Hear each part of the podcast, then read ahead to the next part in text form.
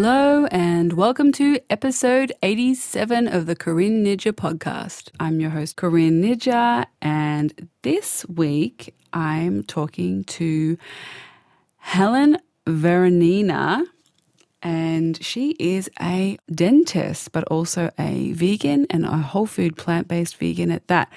And I first met her at Lucy Stegley's Raw event with Dr. Kim Williams. I think it was called Young at Heart, and he was talking about cardiovascular disease. And it was a wonderful event, as all of Lucy's events are. And Helen was talking about a whole food plant based diet and a vegan diet, but whole food plant based in relation to oral care. And I had never thought about this before. And I'm not sure if this is everyone's cup of tea, but I have never had any issues with my teeth until I was 22. And then I got cavity after cavity after cavity. And it has improved on a whole food plant based diet, definitely. But after talking to Helen, I have a little ways to go with things I need to tweak and things I need to tweak for my kids because I have I have come a long way with my sugar obsession. And now I have decreased. You know, I used to have lots of sugar pre vegan. I had all the sugars all the time, which is why I had all the cavities. But, you know, I've decreased over time and and now I pretty much only have sugar that's not fruit sugar in the form of date syrup or maple syrup, but I still probably have a little bit too much of those. And I still, if, if there are dates in the house or bliss balls in the house made from dates, I have, they are not my friend. And I love them. So, and if I bake for the kids, if I bake something for school, I normally sweeten it with applesauce and banana. But if it's not sweet enough and I know that they, or I think that they're going to turn their noses up at it, I will add some extra maple syrup or date syrup. And so, yeah, talking to Helen about that has really helped me. There was just so many great insights into how to look after your mouth. And you think, you know, I thought I was all over, and I, flukily, I was all over in some areas and then other areas not so much. But it's been fascinating talking to her because oral care, if our mouth is diseased, it affects the rest of our body. You know, I think it can. Now, I should look this up, but I remember reading somewhere about gum disease contributing to heart disease. And we're all one system. And it just makes so much sense that if your mouth isn't in good shape and your your gums are bleeding and your teeth are you know eroding in your mouth that that needs to be addressed. So I was very excited to have Helen on the show talking about fats in the diet, like saturated fat. And she only touches on it at the very end because we talked so much. Look, we started out talking about animals and veganism because we're both passionate advocates for the animals. And then we got so lost talking about sugars and the teeth, and that was wonderful. That we got, the episode just had to run for ages. So, anyway, long story short, we did cover calcium and saturated fats, which is why she recommends a whole food plant based low fat vegan diet for optimal oral care, which is I, I loved hearing about it because for lots of people, they would say, oh, well, you need meat and bone broths and dairy for for good oral care. And so I loved having her debunk that myth and and talk about the the damaging impacts of saturated fats on our on our mouth and on our teeth and gums. So yes, it was fascinating. Her tips are really, really great tips at the end. So wait till the end. And after the tips, we started talking about toothbrushes and toothpastes and what's the ideal one. And my mind was blown. So I am sure that yours will be too. So definitely stay around to the very end to hear what she has to say about the to- optimal toothbrushes and toothpastes for your mouth. Yes. I hope you enjoyed this episode because I really did. And if you haven't yet subscribed, please subscribe. I put out new episodes every Monday slash Tuesday and I love hearing from everyone. So if you enjoyed this episode or you something stood out for you, please message me or please put it in the comments after the show notes or put it in the thread for Facebook or Instagram because I was fascinated. If you have something to say, I'd, lo- I'd love to hear from you and we can have a little wow. Did you know this? Because I had no idea. Little co- comments party about the things that we learned in this episode and what was the most mind blowing piece of information that Helen delivered to you during the episode. Because I know that mine was like, wow, that's fascinating stuff. Yeah. So I'll see you all at the end of the episode. Enjoy. So, hello, Helen, and welcome to the show. Hello, Corinne, and uh, thank you for having me. You are absolutely welcome. We have just been talking for for those of you listening. Helen has a cockatoo living in her house, and he was making some sound before, so you may hear him again throughout the recording. But my family also have a cockatoo, and so we were just we've just been chatting about birds and how incredibly smart and wise and strong willed they can be. So it was very nice to share our experiences with our bird friends before we started the interview. What is your what is your bird's name? Rocky and Roger. Rocky is a sulphur crested cockatoo, and uh, I am pleased to report that he has settled down. So hopefully we won't hear too much of him. And Roger the galah, he's um, very, very pretty, but uh, very, very naughty. Oh, very, very naughty. Maybe it's just the galah. I've now met two that are naughty, so. you wouldn't expect it from him by looking at him, but uh, yes, you just got to watch out. Does he but, bite uh, you still? He only bites me when somebody better is around. If my dad comes over or a friend comes over and he wants to spend more time with them, then I can't go near him. But uh, when uh, no one's around, then I can kiss him and I can hug him, I, I can scratch him, and uh, he loves all that. But uh, when somebody's better's around, then yeah, forget about me. Oh. Whereas Rocky, the, the cockatoo, uh, he loves me. I'm number one, and every, everyone else follows after me. Oh, well, at least one of them adores you and you're number one. yes. All the time, 100% of the time. 100%, 100%. If I'm in the kitchen, he's there. If I'm studying, he is there. He goes, he walks around the house after me all the time. He won't be by himself. Can I ask you, have you ever accidentally tripped on them because I find when they're under your feet, they're little, a little like my mum has a little miniature fox terrier, and you just I'm so frightened of stepping on them, which is one of the reasons why I haven't rescued a rabbit or anything because I'm just so concerned that one of the kids or I are going to step on it when it's walking after us. Well, I've heard stories of stories like that with other people, but uh, I've been lucky. I uh, because I've had birds my whole life, I uh, I'm just so used to uh, watching where I step. And not only that, there is poo around. They go around pooping everywhere, so I don't want to step into that either. Yeah. so I'm just used, I'm just used to walking around the house on my tippy toes. Well, fair enough. Fair enough. I, that's a very, you know, you'd be very good burglar now, you know, because you're so used to being light on your feet. But let, us put it this way they've conditioned me. Yeah. They, they, they, have trained me. They walk around the house like kings, but uh, they've trained me to tippy toe.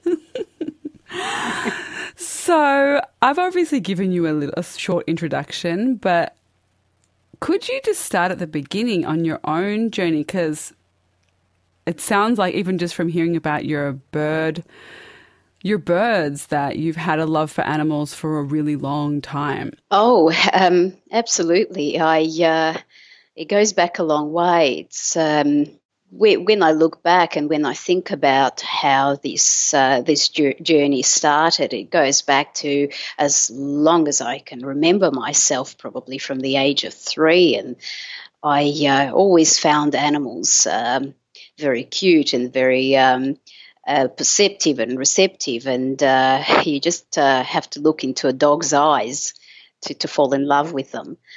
And uh, I always had this affection for animals, and uh, I was always very protective. And I remember watching um, movies uh, in um, uh, movie scenes with animals uh, being hurt, and uh, I was uh, immensely affected by that. Um, I also remember I originally come from um, from the Ukraine, Kiev, and um, there are lots of homeless dogs and cats there. And that always broke my heart. I remember I remember going to school and uh, seeing all these cats and dogs, and a lot of them were uh, diseased in one way or another. And uh, I, I, felt very sorry for them. And I remember giving them my lunch, uh, thinking that I'll I'll come, I'll get home and I'll get dinner at home, but they won't they won't have any food during the day. So I'd give them my lunch. Uh, and just wait for my dinner. And the, the, just the look in their eyes was incredible. Oh, that's so heartbreaking. Yes, so um, animal suffering affected me from a very young age, and I, I couldn't quite understand um, how um, how other people were indifferent to it. Um, I also remember a few pivotal moments in my life. Uh, I had a chicken. My dad brought a pet uh, I should say, uh, not a pet chicken, but he brought uh, three little chicks home, and only one of them survived. But she grew into a big fat chicken. Uh, with big fat thighs. She used to shovel them very, very quickly uh, to run towards the door like a dog would when I come home from school. And she used to sit on my lap while I would study and eat dinner. And um, a lot of the times I would eat chicken soup while she was sitting on my lap. Oh.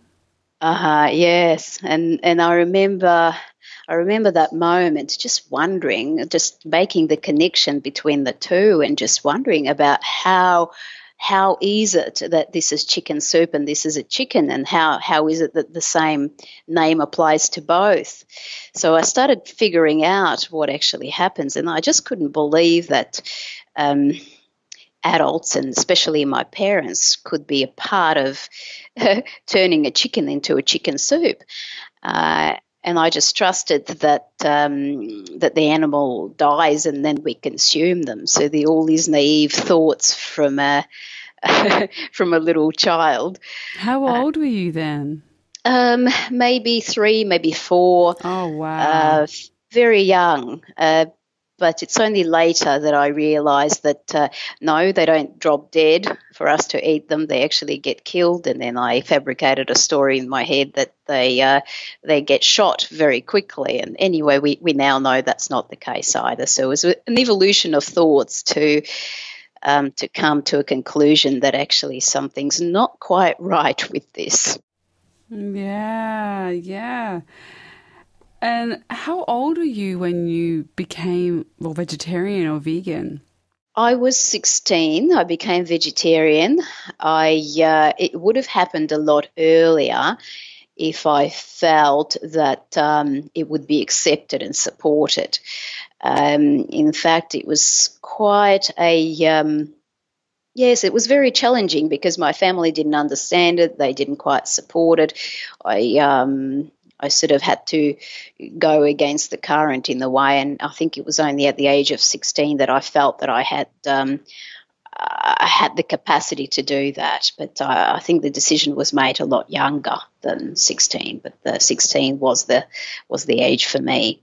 I, I, lots of families find it. I think so many parents are are frightened because of lack of information about the damaging health impacts of a, a child that's growing yeah. and in a developing body going vegetarian or, or vegan and having to cook two meals and all those things. So I can imagine how your parents, you know, f- were feeling, but I, you know, it's it's hard when well now with uh, with my own children, you know, I'm I'm aware of how to raise them healthy. So you know, you, I've got a different, yes. completely different because of a different culture and different society and a different education and all of those things. Yes, you. Um, I guess being a parent, um, you love your kids so much, and I think it's it'd be quite uh, frightening to to do something, even though it's in line with your values. But uh, if you're hearing left, right, and centre that it's not a healthy way of being,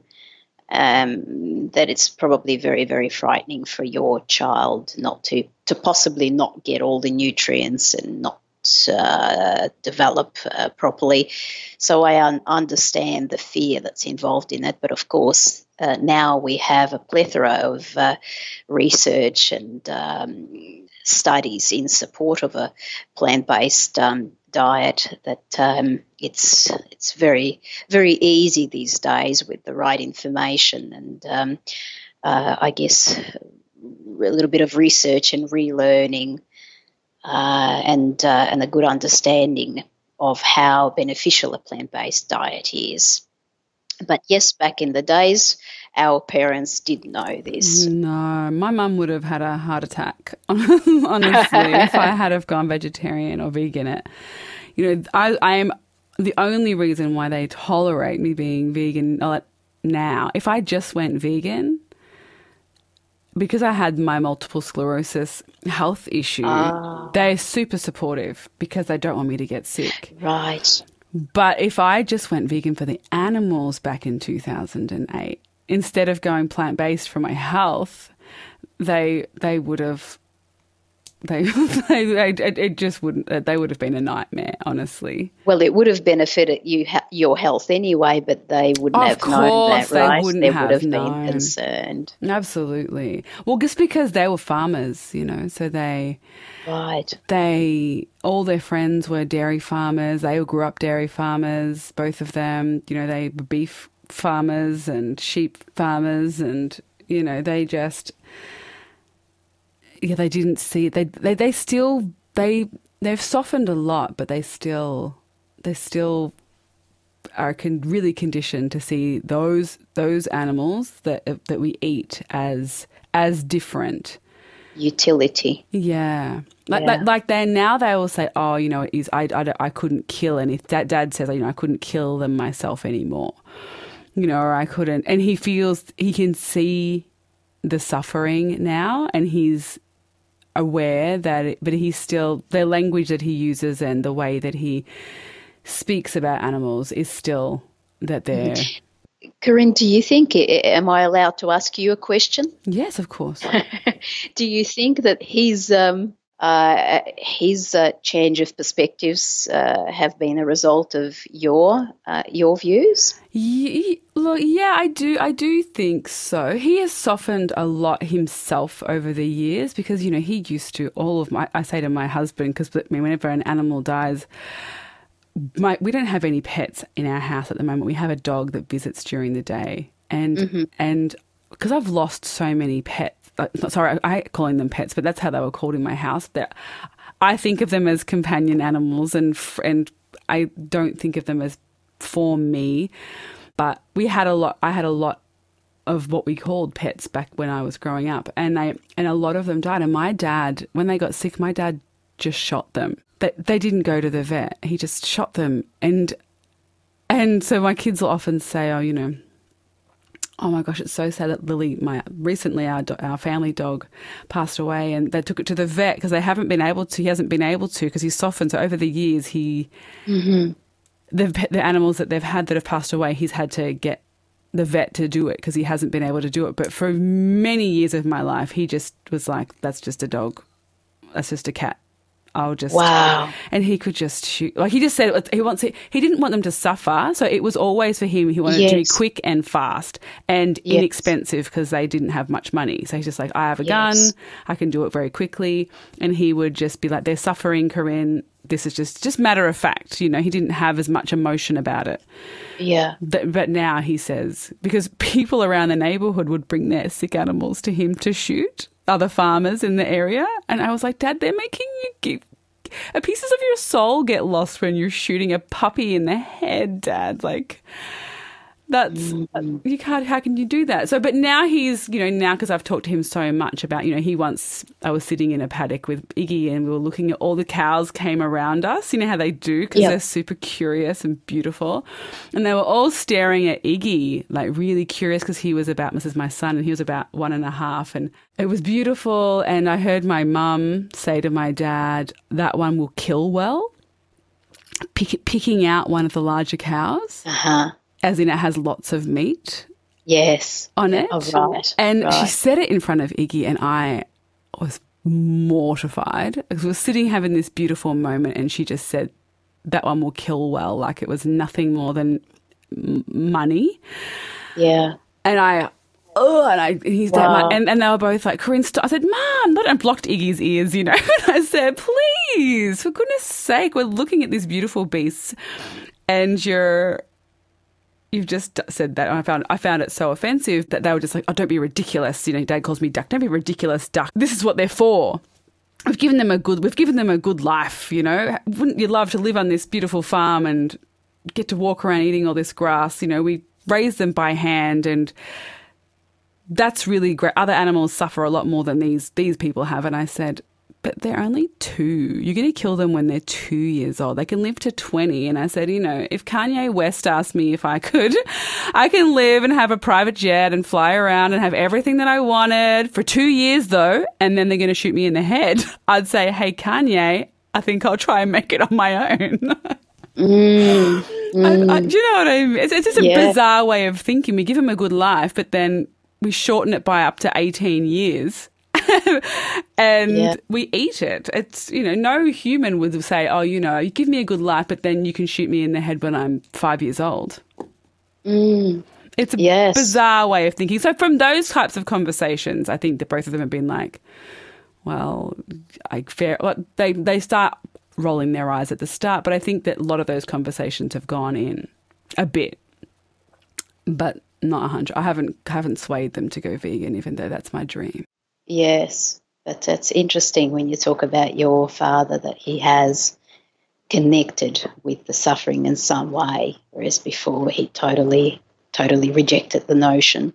I think it's difficult when people are, you know, my dad is a farmer and uh, from both vegetables and crops to to animal agriculture. And I think when you're so for a lot of people I think you know sometimes you like to paint them all that everyone who's not a vegan that it's you know ethically bankrupt morally mm-hmm. bankrupt.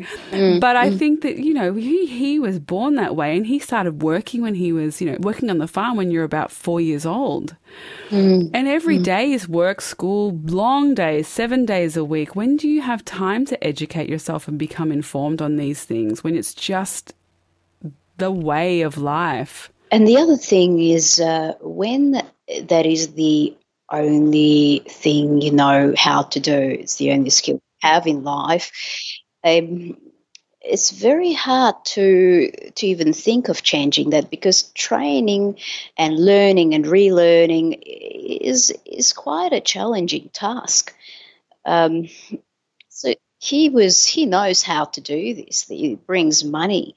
It uh, it's not easy to to retrain and change and uh, change all the equipment. And he knows how to do this. And um, exactly. And his whole his whole identity was wrapped up in it you know?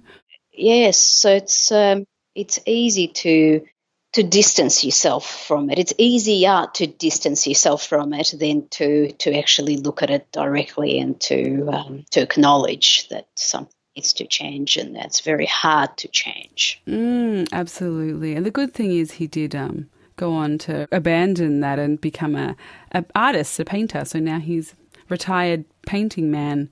So he he paints cattle instead of sending them off to slaughter, very good which is much improved for me. I'm ha- I'm very happy that he's no longer participating in that world anymore. Excellent. I, it's very, very interesting to hear your story, actually. Yeah. So your parents were they farmers or in the Ukraine? No. or- Oh no, uh, my mother is a is a nurse and my father is an engineer. They they've they've never farmed animals. I guess they they are they are part of the consumption cycle. Yes. They're not. They're not plant based now. No, they're not, and sadly they're not because uh, Dad had a heart attack and that was very uh, very scary for everyone, for the whole family, and we didn't know whether he would. Um, survive that or not, or he, whether he would uh, wake up crippled, whether he would make it. Luckily, he's made it, but uh, I've spoken to my parents many times and uh, think when you think that my mother is a nurse, uh, a medical practitioner, you think that she would have some interest and um, capacity to hear the message and would be at least interested, but um, not a slightest. Um, I think the only the achievement that I um, see is that they've gone from thinking that um, being a vegetarian uh, is an eating disorder to actually accepting that I am a vegan. Mm. And how was that? Um, I think through no choice, perhaps. I think I didn't give them a choice. Mm. Uh, they've just observed my journey over the years, and because it's been so long, they just had to come to terms with it. And they've heard um, some of my talks, and they uh, they even came to the um, uh, to the vegan um, uh, what's it called? The vegan the, the spring vegan festival when I was on the panel there, and uh, they turned up to that, and uh, I, I really think they're they're certainly not rejecting the message anymore, and I I I, I am sincerely concerned about them because. Um, uh, all these diseases that uh, their friends are getting, and and they're not in the uh, best of health, and I, I would love to um, for them to transition, considering the evidence that we have. But uh, I uh, I think there is a lot of resistance there. Like every guest on this show, you know, we've all got we got to go through those phases where we're we're really, for want of a better word, cramming, cramming plant based health down our family members' throats. And and then that's often met with strong resistance and then the more you you know the more they see you talk and the more they see you just living a healthy life and the more they witness their friends ill health you know slowly slowly you start to see you know some people they they just magically do it overnight and they just make the connection and a lot of us our parents are are slow but at least i think some of them start making the connection or they start wanting to just try eating more whole fruits and vegetables and legumes and grains because they are just a bit frightened of, you know, once they get to my parents are in their late 60s and they see their friends getting different types of cancers and different conditions. And I do think that, you know, for me, my parents are more like, oh gosh, I have to. My dad's the problem. He's a junk, he's a junk food addict. So he's a yeah. real tricky person for my mum to be in the house with because she would be really on board. But my dad is just always buying biscuits and sweets and cakes. He's got a real sweet tooth. And so it's really difficult for my mum to ignore the non vegan food in the pantry. Mm, yeah, there's a look, similar story. I think we all share a similar story. Yeah. Well, yours. Similar with I wish that I'd been vegan, um, vegetarian for as long as what someone like you has, who made the connection much, much younger. It took me a long time. So on to that, because I don't want to take up all your time. I just find it fascinating talking to people about about this type of thing. So you you're a you're a dentist, and you've been yes. vegan now for many years by the sounds of it. Vegan about 10, 10 years, uh, I would say. I, I, have to stop and think. About 10 years, vegetarian for about for over 20, 22, 23, something like that. Wow. I, I, estimating. I've yes, lost uh. I've lost track of time to be honest.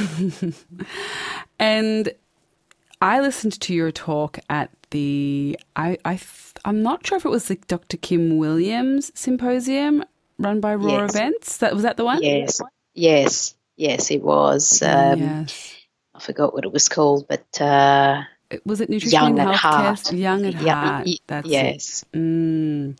yes. I loved that, and I loved listening to you speak there, and I've wanted you on the show ever since then. But we've just been taking, too busy. Too busy, and we're finally here. And because I really, you're the first dentist we've had on this show. I've had on this show, and when you were talking about it, I think a lot of people worry about dent that the dental, you know, the, the health of their teeth and gums without things like calcium without, or mostly calcium.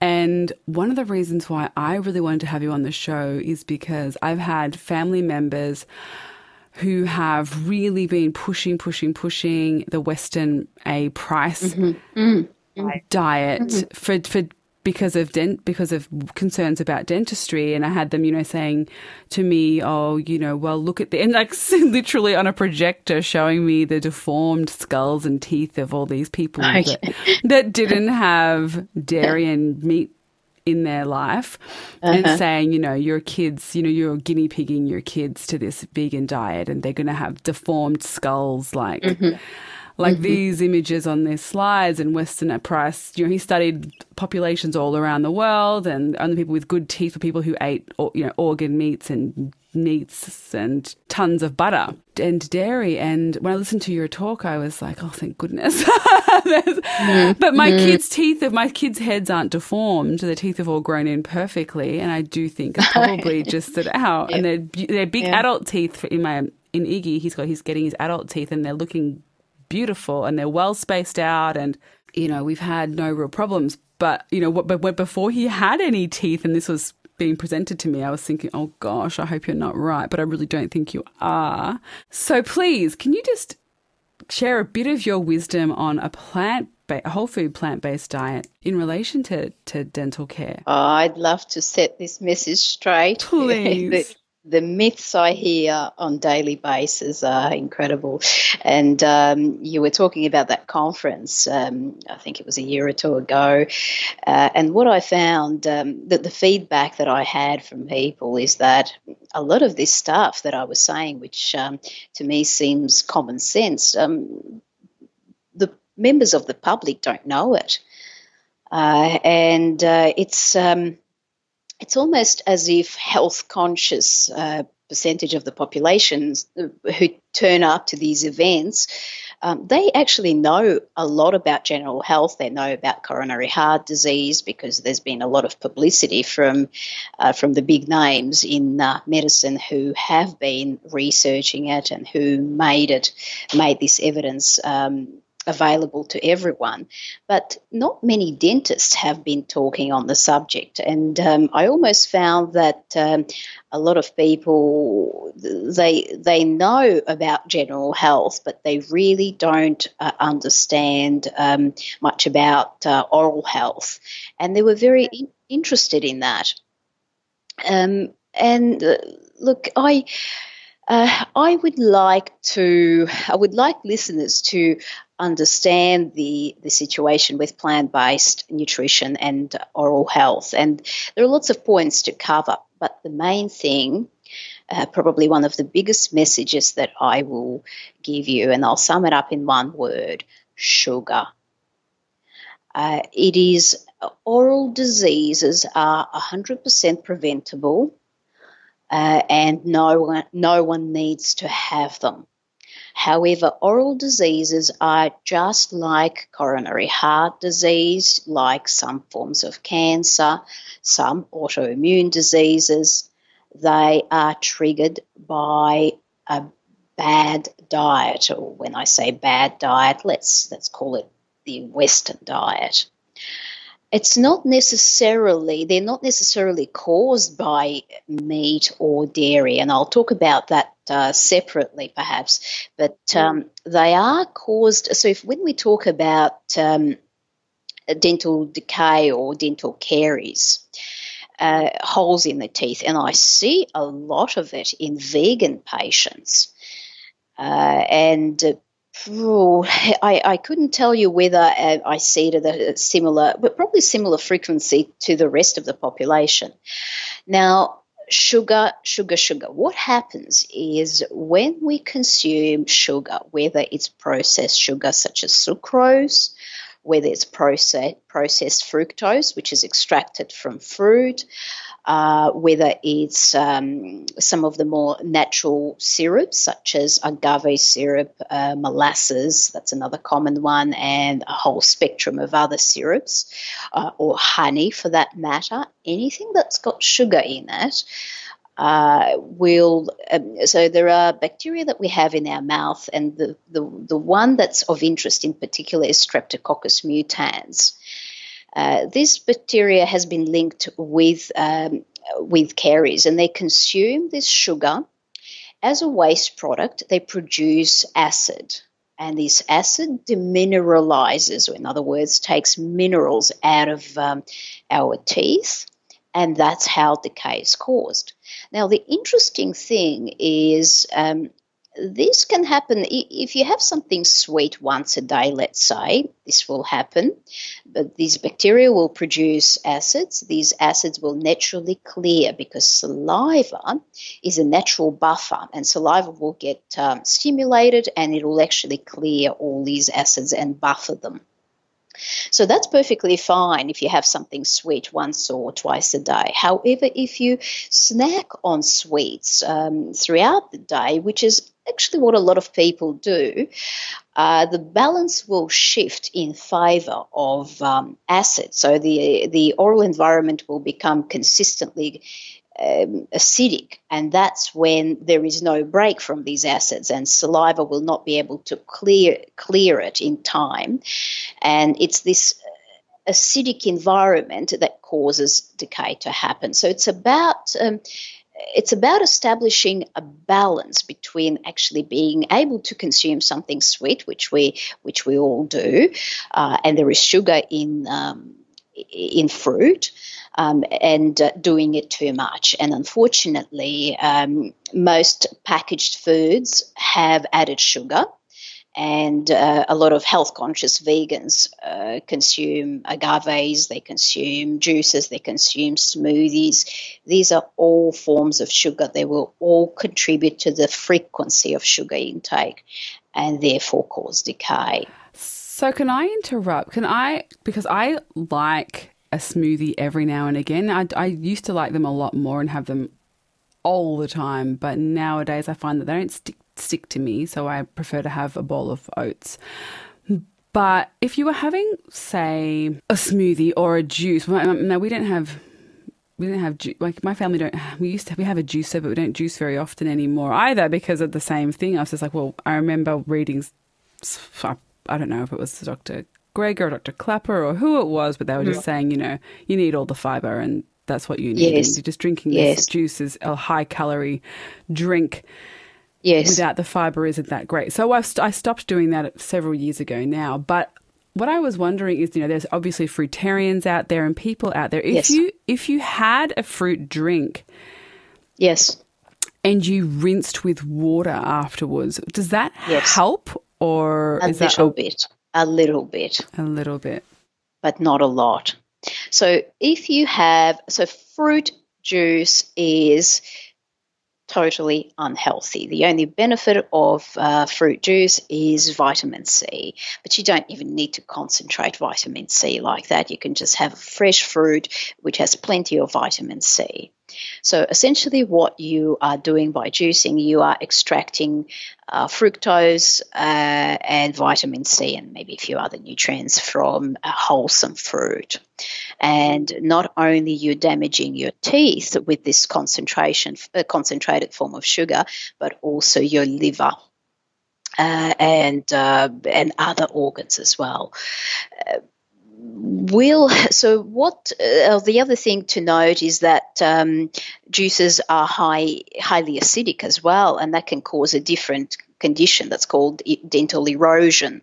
Uh, so where enamel doesn't necessarily decay but it just dissolves uh, and you lose enamel on your teeth through this erosion if you rinse with water straight after, yes, you are neutralizing some of those acids, but you can never neutralize enough, unfortunately, and you can never wash all the sugar away because uh, th- there is still some bacteria that will consume some of that sugar.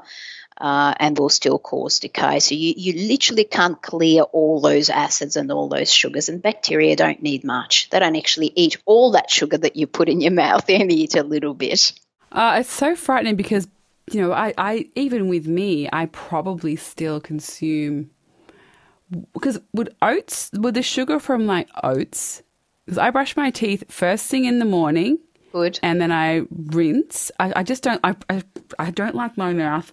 As soon as I wake up, I have to brush my teeth. I just can't walk out my bedroom without having it done. That's when I start. And then I brush them. So I brush, I brush and I floss irregularly, but as often as I can remember. I have it in my purse, in my handbag, in my floss and I brush in the evening, but I don't brush other times of the day when I should. And I've, eh, look, I will brush if I've got if I've eaten and I'm at near a toothbrush. I will brush, but I don't consistently do that. So I'm twice a day, and I, fl- I floss maybe once a day.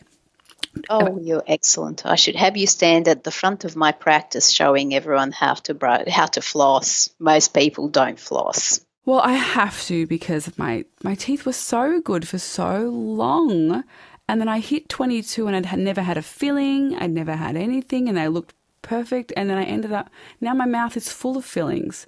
So uh-huh. I, I don't, like my, obviously my diet was terrible up until 22. And so I can see why I ended up getting lots of fillings, but I was just devastated because I was made it uh-huh. through all that time. And mm-hmm. now I have a whole head full of them. And so I, I've had to get good at flossing because I just don't want any more cavities. So, another point that I will make um, since you brought it up, it's very interesting. There's a there's confusion there about how to prevent decay and how to prevent gum disease. Brushing and flossing will not help you prevent decay. See, you're helping me. So what? So what can I do? Sugar, just no sugar. It's sugar. It's the sugar. the The way to prevent decay is to the, to minimize the frequency of sugar intake throughout the day. So oats uh, are not going to be a problem. They're not they're not sweet enough. They're not sugary enough to cause uh, to cause decay. You you really got to watch out for um, table sugar, uh, for all the syrups, molasses, agaves, uh, uh, dry fruit dry fruit is very concentrated and it's also sticky. It'll stick to your teeth, it'll hang around for a while, it'll definitely cause decay. Obviously, the sweets that people know about, the, the lollies, the chocolates, biscuits, blah, blah, the, uh, we know about those things. What people don't realize is that um, smoothies and smoothies, uh, although they do have fiber, fructose is released uh, when you blend um, smoothies. And I used to have smoothies myself, and I just stopped. I had to stop uh, because the evidence is not in favor of smoothies. You should be eating uh, fresh fruit, and fresh fruit does have natural sugars, but you just can't eat it all the time. And, and unfortunately, if you do eat it all the time, uh, 15 or 17 times a day, like fruitarians do, they do develop decay. But if you if you eat it as a part of a balanced diet, and when I say balanced diet, we're talking about fruits, vegetables, legumes, and grains. And if you eat um, from all those food groups, you're just not going to be consuming that much concentrated sugar, and you're not going to develop decay, and you're not going to develop uh, develop erosion. It's only when you start concentrating on certain food groups, um, in fact, evidence in favour of fully fruitarian diet is not very good. Um, and we see we see the damage from it. Mm. I did hear uh, um, there's a woman with MS who I follow, and she's she's great, but she she was on this podcast actually, and I don't think she has problems with it anymore. I don't know how what she's done because I haven't listened, but I remember her saying when she went on an orange an orange juice, she did like an orange juice I think it was mostly orange juice diet for like however long however long. She had Hashimoto's as well as MS and she said that her teeth she didn't realize and her teeth really badly disintegrated. Disintegrated from having like a a week of or a month of orange juice only and I was like, "Oh gosh, I'm never doing that." And the interesting thing is that it's probably it probably wasn't the orange juice that helped her condition. It was probably the fact that she was eating plant foods it only oranges, I guess oranges are very healthy and very highly beneficial, but it's only when you have them non-stop and nothing else that's when it becomes problematic. yeah, yeah, yeah. I wouldn't recommend anyone listening to do it as an orange only diet. But uh, I'll, I'll, I'll support Andrew Taylor's potato only diet, but um, potato is fine. Yes, not an orange only diet. Even though I, you know, I think she's a really, she's a really she's very committed to healing and so I understand that she was curious and when you're very very unwell I understand that sometimes you can be willing to try a whole host of a whole host of things in on your journey to to healing but yes it's not my idea of a fun time just drinking orange juice. Elle recommended for for anyone's teeth, especially after listening to her story where her teeth terribly went. They went kind of grey. You know how they the top kind of enamel. Well, yeah, you would know, but I mean, I noticed that they were grey on there. Yes, well, uh, juices are highly acidic and they will just erode enamel. And the fructose is um, is damaging for um, for the liver as well. Mm. See, we don't think about that as as well. I think many of us don't think about what the liver does and what what happens to the liver when we put these foods into our bodies, these highly concentrated foods into our bodies. When fruits, um, so we're so lucky to have. Uh, a whole scope of uh, foods available to us. We go to the supermarket, to the local grocer, and we have all these fruits in and out of season. But when when we think about how we evolved and the fact that fruits were seasonal, uh, our ancestors didn't eat fruit all day every day, and as as highly uh, beneficial as uh, fruits are, and I do encourage people to eat fruit throughout the day, but maybe not uh, 17 times a day.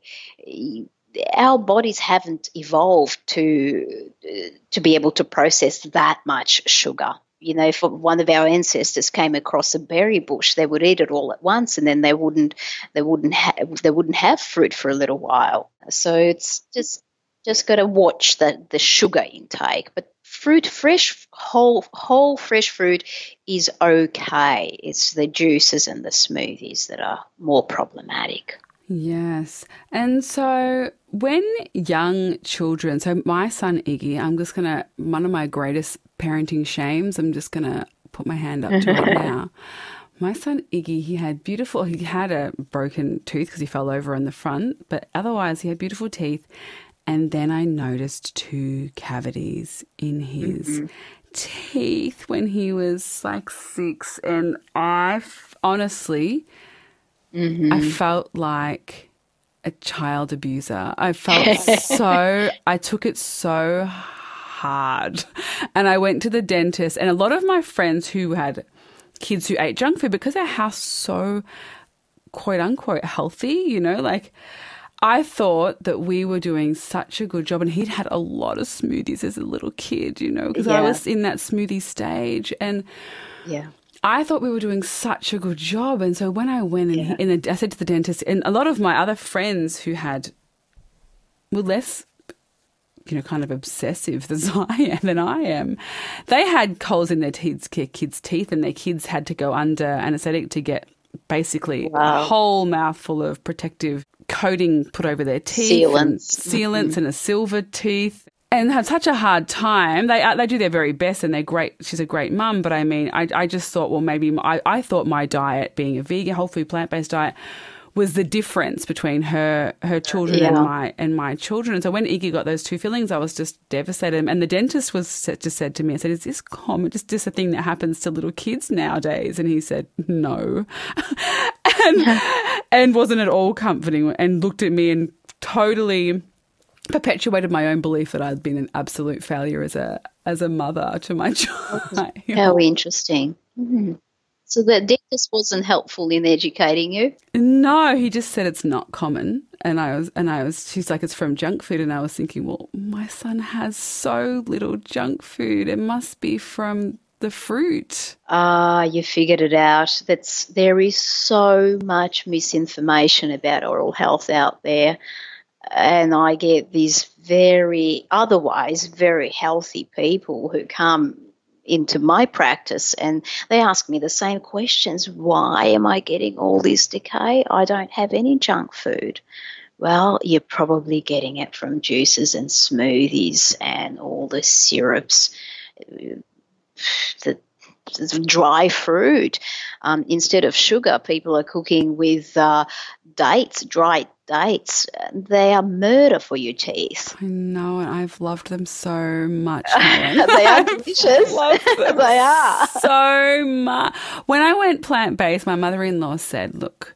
I know you can't have cake anymore, but you can have dates. And I remember thinking, oh gosh, I'm sure I've mentioned this podcast. I thought, oh gosh, as if dates are going to, but they did end up filling the void for me. She was right. And I ended up replacing all of my everything with dates and bliss balls yeah. and, and things. And, you know, now I have all these cavities and, um, and yeah. Yes. Yes. You're so right. You don't not- realize because a lot of the health food people, the YouTubers and everyone are all slamming dates.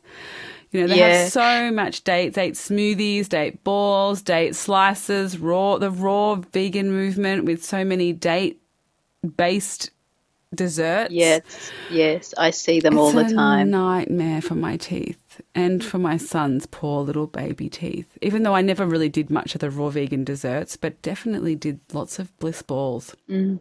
What we have to remember, and it's a little bit counterintuitive, is that not everything natural is healthy and when you concentrate natural it doesn't become any healthier because arsenic is natural so we have to look at the evidence and what evidence tells us. Sugar is okay. It's uh, well processed by the body as long as it's it, it's in moderation, uh, that it's not throughout the day, uh, not constantly. And the other thing to watch out for is added sugars in processed food. If you go to the supermarket and you pick up just about anything off the shelf, have a look in the ingredients. Don't worry about the table. Look at the look at the ingredients. If it has added, um, if it says sugar, glucose, fructose, sucrose, they're all forms of sugar and they will all add to the frequency. Remember, it's about the frequency of sugar intake. It's not about the amount. There, there might only be a little bit added to that particular product, but uh, it'll add to the frequency. So, on the positive note, uh, we're talking about what causes decay, but on the positive note, what you can do. Um, I said before, the four food, choose from the four food groups fruits, vegetables, fresh fruit, that is, fresh fruit, vegetables, legumes, and grains. Now, how to satisfy that sweet tooth? Perhaps um, use, you can use some stevia. Uh, stevia in small quantities has been demonstrated to be perfectly safe if you have too much of it, it can also cause some problems. But um, I bake with stevia. I can put a little bit into my tea. Uh, so it's one of the alternatives. So, if you have a bowl of maple syrup, now I don't always do this, but sometimes I do this. And I look, I have gone through stages. I'm not. I'm going to be full disclosure. I've eaten a lot of sugar.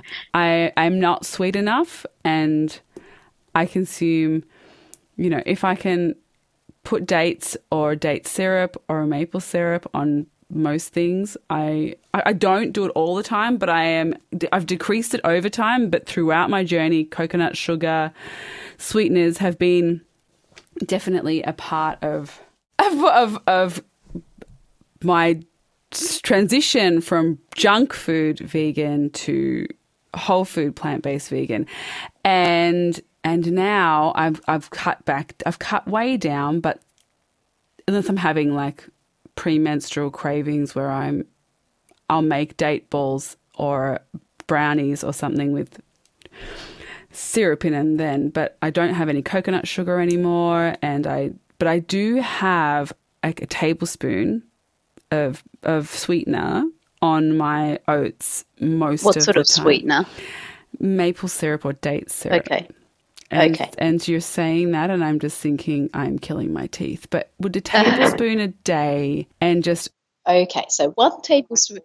In fact, if you have to have sugar in and you just so so addicted to those sweeteners, I would suggest two to get a bowl to to put all your dates there, to put all your dried plums and, and prunes and apricots and uh, cover them, season them with uh, maple syrup, with oh agave, with molasses. Oh yeah, and eat it all oh, at once. Oh, gross. And no more for the rest of the day. Oh now, yeah. I am of course joking. I'm not recommending that. but what I what I am saying is that if you binge on it once a day, and just make sure once a day you can do twice a day even, but you just can't have sweets in, in even in small quantities throughout the day. Okay. That's what's going to cause decay. So a tablespoon and maybe a banana later is totally fine. Is going to be fine. Okay. Phew. Okay. But- now I'm thinking about my kids. But tell me your butt before I panic. but usually, uh, usually there's more sugar. You, you're thinking of that maple syrup because Mm. I've mentioned it, but there is probably more in your diet. If you are getting decay, there is more. It's not just that. Uh, but I, I there is I there is because I you know every now and again I might grab a, a banana or I might grab an apple and I've got my mother-in-law bought these they're amazing. Someone at the farmers market has got kiwi berries and I love them. oh yes, I've tried them recently. Mm, and I love them. And she has freeze dried kiwi berries, which aren't probably aren't for whole food plant based typically, but I know that they coat my teeth, but they're super sweet. And I put them, I've been sprinkling a tiny amount on my porridge because it's like amazing. But I know even before I talk to you that they must be giving my bad teeth bacteria an absolute field day. Oh, they are. They so are- hang on, freeze dried, uh, as in they're dried. They're not fresh. They're freeze dried, so they're crunchy. They're turned into. Oh yes, I know. I know what you're that talking that about. Oh, crunchy. yes. You know those? Yes, murder. Murder. I, I I- I know that they're murder. So so she bought me one bag, and I just love them, and so I've given. Oh, they're nice. They're I've so tried them. crunchy and delicious, and so. But listening to you, I'm just gonna say she she bought she bought them for me for a treat, and I'm just gonna say, and so As now a treat. so now as as a a, as a nightmare treat, like I've talked about treats so often, how bad they are and how they're not treats. But this was a treat for me. a bad, treat a bad okay. treat for my teeth. And so she, I'm not going to get them anymore because they're only in around for it. They're, they are seasonal as far as the farmers market goes. So that will be my last bag, and I won't torture my teeth with those freeze dried, delicious, crunchy. As a treat, it's okay. You reckon? Oh, okay. Yeah, sometimes. My sometimes. kids don't eat them because I'm literally hiding them from them because I want the whole thing. I haven't even shown them to them because I'm like, these are delicious and I don't want you to have them, but uh, mummy will have these. Uh, they are delicious. I mean, we like sugar. oh, gosh. We all like it, and the more concentrated, the yummier it is. Yes. So for people who have, and a, a, I don't know if you have the answer to this question, but I'm guessing you have lots of patients coming through. So who have, because we're all pleasure seeking, hedonist, sugar Yep. fiends, most people. What are your tips for people who need to decrease? You said stevia, and so that's a really great idea. Stevia. Stevia. Yeah. Yeah. Um, there are other non-sugar sweeteners. Um, the the there are, you can buy them from the supermarket. Um, the interesting thing about some of them, they ha- there have been a few studies. Well, actually, quite a few studies. Is this like xylitol and all of those things? xylitol. Um, the, there are the isomalt. There are quite a few of them out there, and saccharin. You can buy them if you go to the supermarket and you look in the sugar, sugar section. There's a non-sugar uh, section in the, in the sugar section, and the interesting thing about those, I've is, avoided um, them like the plague because they just seem so foreign and fake to me. But tell me your thoughts. I would I would question uh, I would question the notion that they're worse than sugar because sugar is terrible. So they might even be a better alternative than sugar. But um, there's there have been studies done on these sweeteners in um, in America, in uh, China, in uh, Canada, and there seems to be a consensus that um, consumption of um, of these non-sugar sweeteners in high doses seems to be correlated with irritable bowel disease and uh, um, certain types of inflammatory conditions. So I am not um, advocating them. Uh, but the, also, the question is how much was consumed because when they do these these studies, they often get people to consume Coke. Uh, that's been sweetened with these um, sweeteners. But if you have, uh, if you sprinkle a little bit over your porridge, well, that might um, not have the same effect. But um, stevia seems to perform better than um, these other sweeteners. And stevia, for those who don't know, is actually a plant. It's uh, the stevia concentrate is ex- extracted from a stevia plant. The, have you seen the plant? It's actually beautiful. My friend It had it, and it's beautiful, yourself. and you can just Yeah. pick the leaves off, and there's just Put it in your tea, yeah. yeah. Yeah, yeah, yeah. It's a nice little plant, and uh, it seems it seems that consuming stevia in amounts um, less than two uh, co- two cans of Coke a day is okay. And if you think about how much there is in those two cans of Coke, there's actually quite a bit. So I, I'm not saying you should be drinking Coke, but you can actually have some stevia in your tea uh, and coffee and over your porridge, and you can bake with it as well. You can make cakes with it, and that's what I do. So I use stevia instead of concentrated sugars, and you can.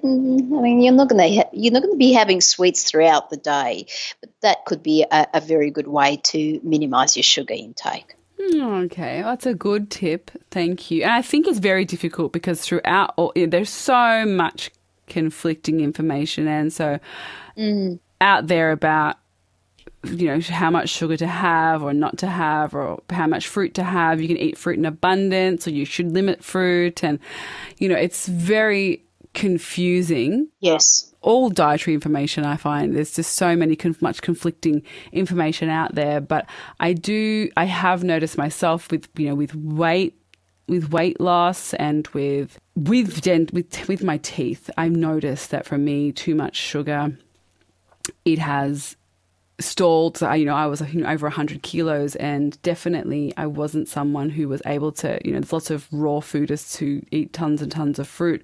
And I like, you can eat 3,000 calories of fruit and not gain weight. But for me, I just gained. I just, I just gained weight, and my teeth really suffered. So I, for me, a whole food, plant based, you know, rice, brown rice, potatoes, vegetables, oats. They've been my saving grace, and I really, for me, that's been what's worked, what's worked the best, and limiting my sugar as much as possible. But I'm not at all an angel when it comes to sweeteners. Like, like I said, I do like to make some oat pancakes some you know every now and again and have them with a little bit of maple syrup and blueberries on top because it's pretty amazing Have those blueberries. Put some stevia in them. oh I, i'm finding that well, I, probably is bad as well, but I'm finding that I'm getting better at having it with just with some mashed banana on top and blueberries that I've Even better. that I've that I've melt, like I've made mushy in the saucepan, Even better. and I can cope. I can cope with it with that with that amount of sweetener. I think that that's that's pretty delicious still. But I but I you know but I've with the kids still I'm probably getting a bit because I'm it's very tricky because you're so used to how you were raised and so you still parent your kids like oh maybe a little bit of maple syrup will be fine but you know he had cavities and so now I'm thinking well no Yeah. it's not fine And remember, when you try something new, it'll have a different taste. And a lot of people try stevia and they say, Oh, I don't like it. It's got enough to taste. Well, keep, keep persevering with it because after a month, taste buds start changing. When you go, when you get used to it and you go back to sugar, you'll actually think that sugar tastes odd. Yes, it's so true. It's so true. And my parents think that the food that I eat tastes, you know, not. They love Ranjit's cooking, but they don't love my cooking because I just make. I like to make. A, I'm a real Buddha bowl person. That's just what I like. I like a rainbow on my plate.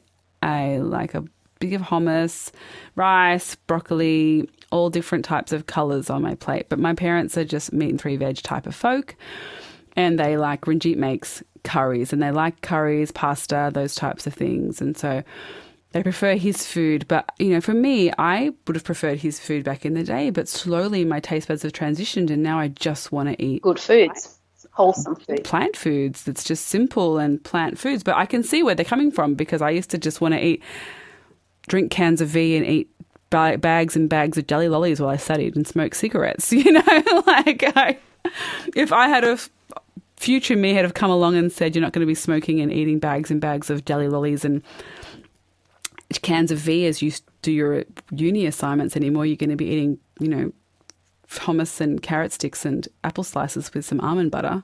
I would have laughed at myself, my future self.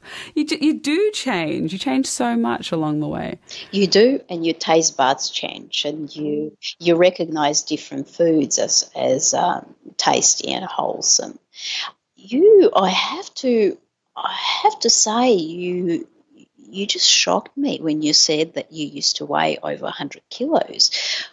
Eh, I've seen you and you're trim and terrific. And I, you've just shocked me. Oh, well, I was very unhealthy, very, very unhealthy for a long time. I just was depressed and I was an overweight kid. And yes, everyone who's familiar has heard my story, and it's episode 36 if you're wanting to go back and listen. Not okay, you, I will. Not you, but it's episode 36 for anyone else. You can listen if you want, Alan, but you don't have.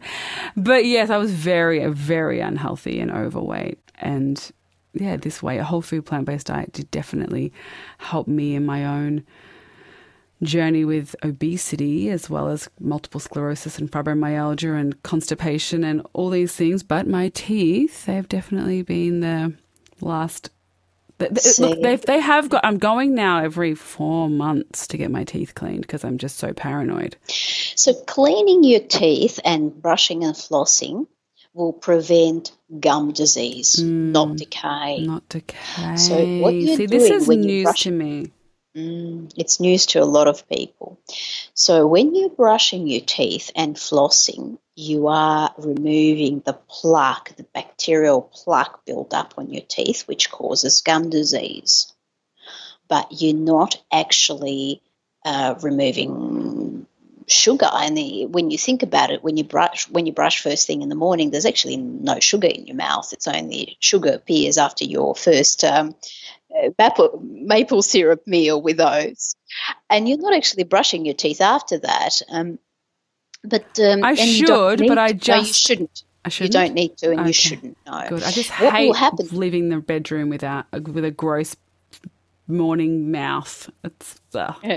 the best time to brush your teeth is first thing in the morning when really? you wake up. Oh, look at me! That was Last, a fluke. I'm so perfect. glad or uh, last thing at night before you go to bed. And the reason for that is if you have something acidic in your meal, if you're having a salad with vinegar, uh, or some, something else for that matter, what, what happens is those acids will demineralize um, the enamel of your teeth. And if you go brushing straight after, you'll actually scrape some enamel off. You're better off allowing enamel to remineralize, which will happen naturally uh, in about two hours and then you can brush your teeth. So the best time to brush and floss your teeth is either first thing in the morning when you wake up before your first meal or last thing at night when you go to bed, at least two hours after your last meal. So, my brother, I have two questions for you. My brother carries a toothbrush in his pocket and he brushes just constantly after every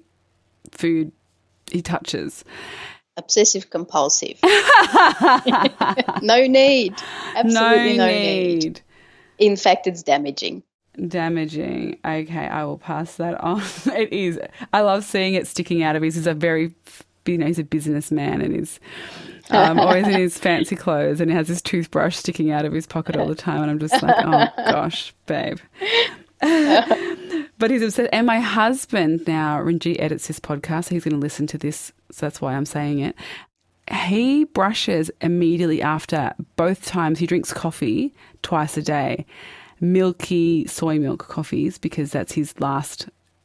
That we call it cake because he has it as well with he has his coffees with coconut sugar. They're terrible junk food cake coffees and he's trying to. He knows it's a bad habit, but he's and he's trying to get away from it. But he, um, they're his parent par- parenting sleepless nights of young children crutch mm-hmm. that he's that he's yet to release, relinquish from his life. But is he damaging his? Because he has terrible the coating, the outer coating.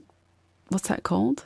Enamel. The enamel on most of his teeth have, has been worn away. So he has very poor. So is, is, drinking the coating and then brushing, drinking the coffee and then brushing worse for his teeth than waiting?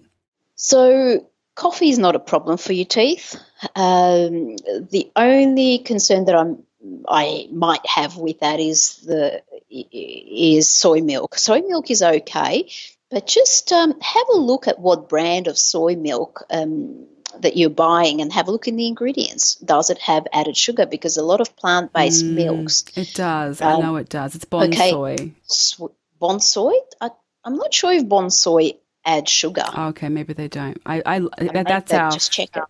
I'll check it. I haven't. So I if you're listening, maybe it doesn't. Do, but I can't remember. I haven't bought those milks for years. I don't drink. I only. I make it.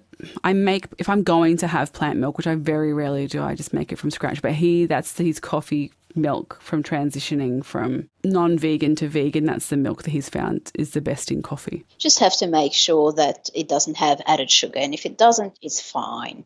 And if you're making your own soy milk from scratch, that's perfectly fine but uh, it's not. Um, it's not a um, so br- brushing his teeth after that is just not going to help it much. okay, all. so but it's not going to make it worse because you know how you said that it's damaging after if you do it immediately after food. It if you have damaging. something acidic. So, okay, so the coffee is not a problem like that. Yeah, it's a little bit, but not. Um, okay. Not, not overly acidic, no. All right, but he should do like I do and brush first thing in the morning. Yeah, once a day. You don't need to do it twice a day, once a day, um, but it, they need to be brushed well, not hard, but correctly, and your dentist can hopefully help you with that. Oh yeah, yes, okay. So you only need to say, so you're saying you only need to brush once a day. Yes, brush once a day and floss once a day. Correct. Well, there you go. See, I thought twice and twice, but mm. once and once. Everyone, are you listening to Helen? You you are all much better than I am. Let's put it that way. I only do it once a day. Well, I like to go to bed with the clean mouth, and I like to wake up and have a clean mouth. But I mean, by all means, do that. Okay, all right. It, I don't know what it. I don't know why I have that habit, but I just I, I got a. T- I just like I even I like the tongue scraper as well. That yeah, I like the whole thing. I just like to get everything out of my mouth. I think because I'm a mouth breather. I think that that's mm-hmm. part of mm-hmm. my problem because that's particularly not great in the morning. I don't want to be walking around kissing my family you, with it. You brush and floss your teeth twice a day, it's certainly not a problem. But you don't, what I'm saying is, you don't have to do it. Okay. Well, that makes it a lot easier for everyone listening who's feeling like they can just relax with their once a day, into once a day of brushing and flossing. You don't have to carry toothbrushes with you. You, you, you don't have to be obsessive about it, but you do have to watch Avoid your sugar. Sugar. All right. All right. It's funny how just little things like what you're saying uh, like can help really click into place new habits. Do you know what I? Mm. Yeah, I feel like listening to you now. I'm just thinking, well, now I feel more convinced, and my drive for reducing sugar is increased because I am hoping that I can avoid. I, look, I don't. I haven't had a cavity or a filling for a while, but I just, I just know that it's. It just seems to be happening a lot since I in the last 18 years, I've had a lot of cavities and I keep thinking why I brush and floss and look after my teeth and I'm whole food plant based but if I'm having this, the smoothies and the dates and the sweeteners then that's why well the way I understand whole food plant based is is the word whole is the key here uh, and when when we're eating smoothies and juices, we're not necessarily eating whole whole means fresh fruit. Yes, everyone. mm-hmm. yeah, well, I definitely have reduced my smoothies, so I'm not too worried because I haven't had them for ages. But I do think that you know I have still, I still make some bliss balls for snacks for our family, and every now and again, and I, I moved from high fat ones, but I've added, you know, and changed them to, you know, oats and things, but they still have all the date dates in them, which are which I know I've always known aren't good for your teeth, but I've always been like, well, gosh, I don't have any other junk food, so surely uh, it'll be okay. But you're right, you're making me see, you're making me see sense. and I am not saying that you cannot have any sweets at all. What I'm saying is remember, it's the frequency that's so significant. If you're having something sweet, uh, look at it as a treat. Have it sometimes. You don't need to fully eliminate it from your diet. But uh, if uh, your your um, meals throughout the day should be uh, should be based on whole food, plant based, on fruits, vegetables, legumes, and um, grains. I sound like a broken record. we all do. We all do. Thank you so much, Helen. Now, you are based in Melbourne, am I right? I am, yes. So, where, where can people find you? East. Sorry, Prahran oh. East. Prahran East. Well, it's very easy to find me. Uh, if you put, put uh, Dr. Helen Dentist uh, into uh, the Google search, I come up right away. So it's very easy to find me. I'm happy to uh, to give advice. I often get contacted by vegans uh, on ethical issues as well as health. I am very happy to give advice. Um, there is lots and lots to know about oral health, about saturated fats, and we've only spoken about sugar, but there are so many other things to know. And I'm You'll have to come back to on have. the show. It's just we've already been talking for so long. yes, yes, I yes. could talk about this all day as well. I it's fascinating. It's fascinating. So, calcium, calcium's another one. Oh my gosh! See, okay. So, in your three biggest tips, can you cover calcium? oh, calcium! Gosh, I no, I, I don't think I can in oh the three biggest goodness, tips, but no. I, if you like, I can cover calcium. Yes, please. Uh, that would be great. Okay, quickly. I'll, I'll, I'll do my best. Thank you. Bones are dynamic. Bones require calcium from the diet all the time. Um, teeth are not. They form when we're very young. They, they still form and reform to some degree, but only on the surface uh, of the tooth. So, what you put in your mouth is more important than what, what you're ingesting. So, in other words, calcium that you are eating and drinking is not necessarily making your teeth any stronger. Teeth are avascular. What that means is there is blood supply to your teeth, but it doesn't circulate throughout the, the, the hard tooth tissue.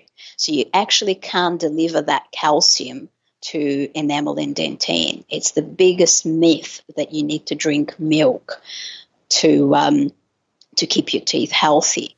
Mm. Uh, so what you really need to do is to to watch to watch sugar intake, as I've already covered. But uh, calcium is calcium intake is very important for young children who have developing teeth. But for adults with formed dentine and enamel, it's not as important.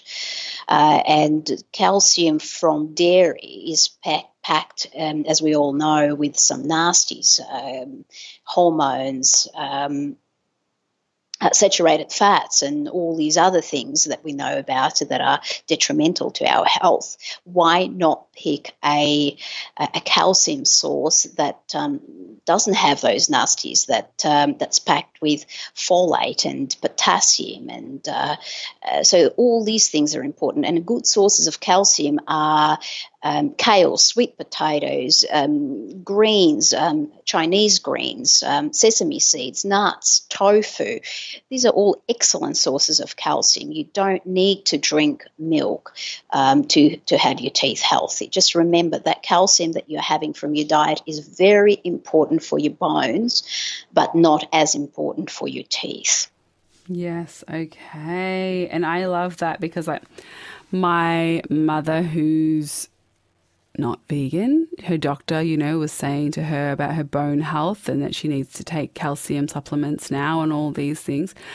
And I was talking to her about veg. I sent her links about all the plants that have calcium in in them, but it's still such a you know, he was saying about dairy initially, and she said that she's she has eliminated dairy. My mother, and it's so challenging to to as, as a child of some of a you know of a parent who's learning this stuff when they go to a medical practitioner who says everything against what you normally mm-hmm. talk yeah. about. So it's it's good to have you on the show and talking about calcium and the sources as well, just so I can reiterate it to my mum that a, another health professional is talking about calcium coming from plants and not just from dairy. Mm.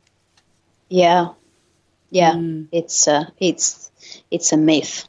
Mm, yes. And when we, ha- we when we didn't have evidence, we uh, we could be forgiven for thinking that calcium from dairy is the best source. But uh, we've got the evidence. We, we, we're getting estrogens with that um, with that particular source of calcium. Estrogens are saturated fats, and saturated fats play a role in inflammation, which uh, plays a role in advanced gum disease as well. So, how does that happen?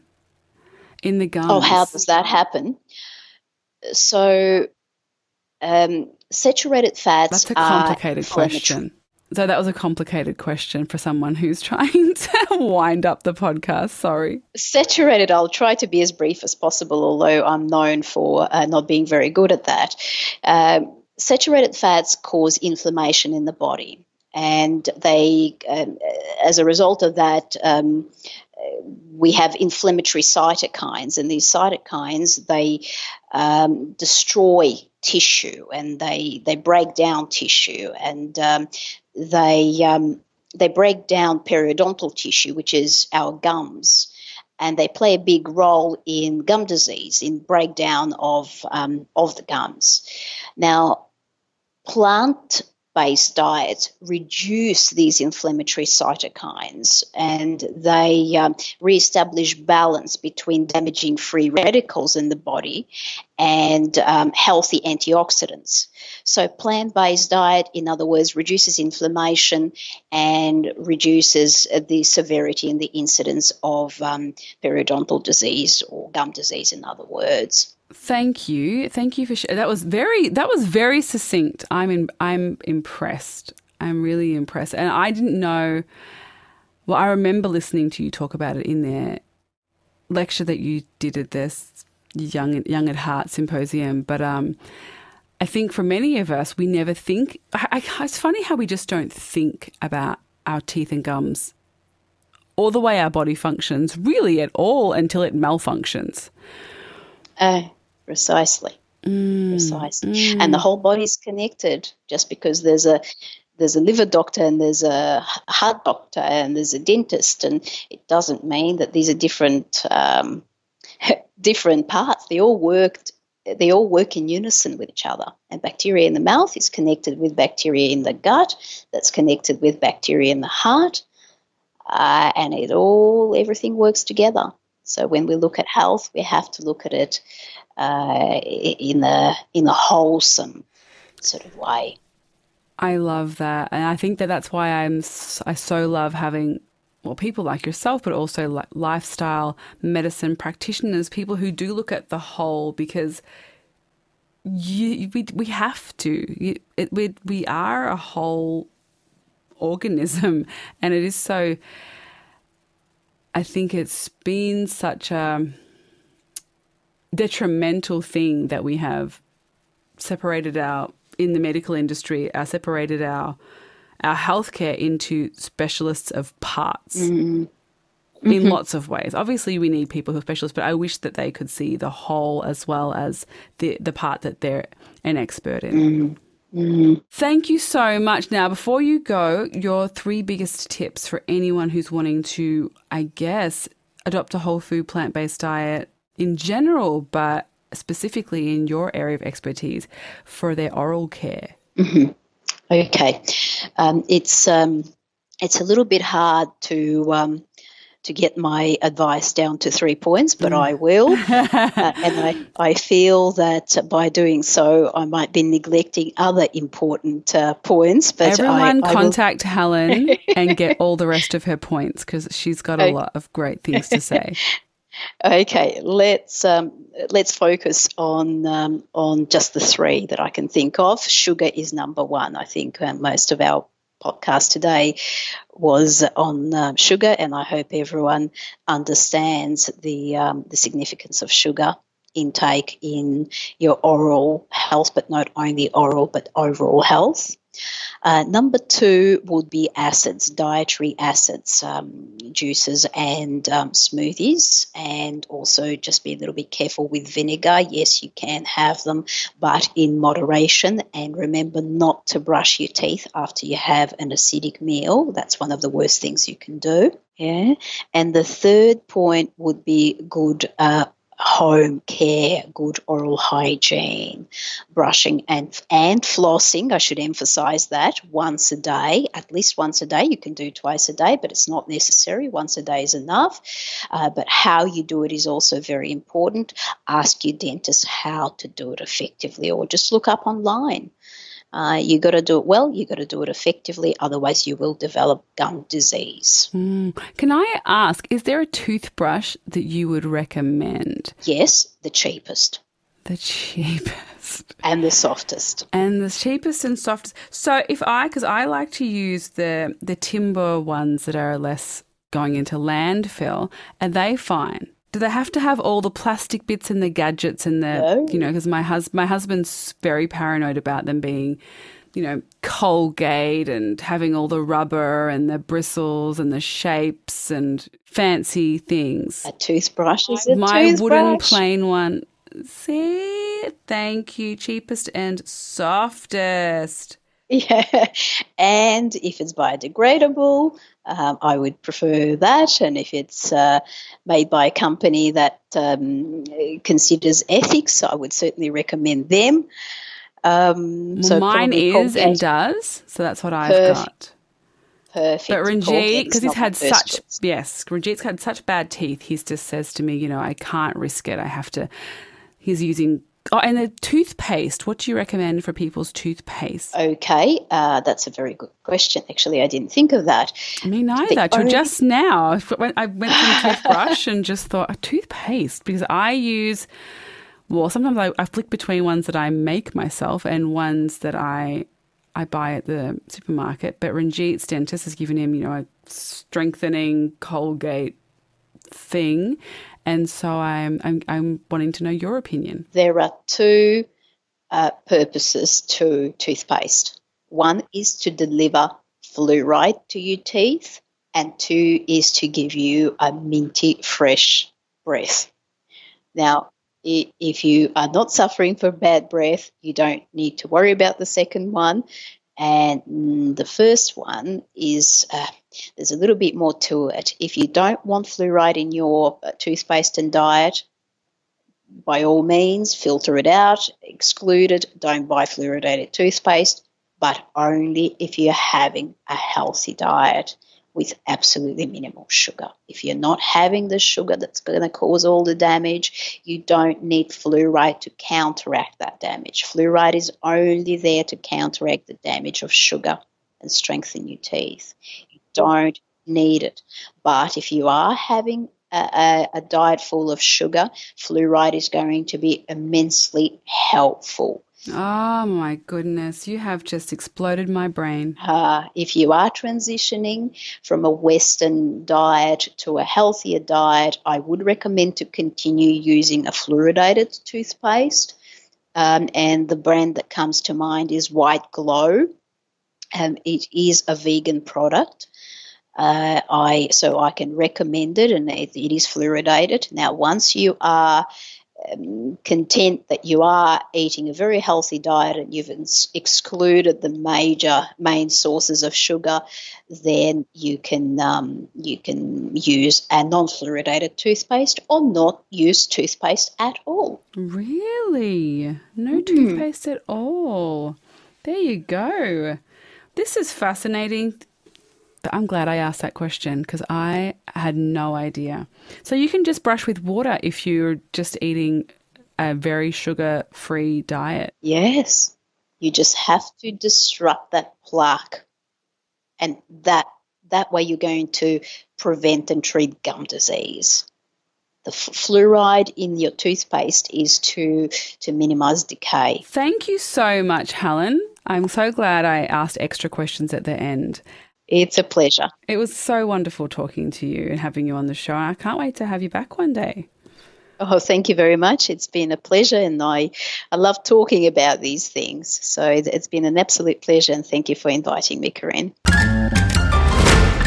Thank you so much, Helen, for coming on the show. Thank you all so much for listening. I very much enjoyed talking to Helen and hearing so many things that I'm going to be now incorporating into my oral care regime, including just really being conscious of how much sugar I'm having in the day. Because as Helen said, we don't, we think we're having a small amount, but you know, if you add up all the pieces of, of fruit and the, if you have a smoothie or you have a, a dessert during the day or whatever, or a dessert in the evening, you end up having a lot. And it, if, if two, if I'm going to try and commit to two a day, I think that that's doable and it would be so good for my health overall. And I'm ha- very happy to avoid any further. Even though I don't actually hate going to the dentist, but I just would like less of my teeth to be fillings.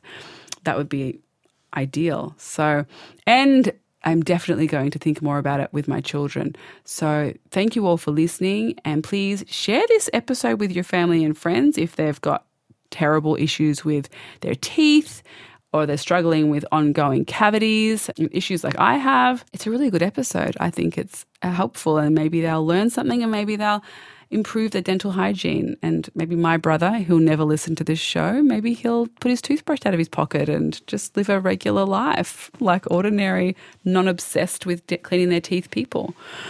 Uh, yes, so thank you again, and I will see you all next week. Bye.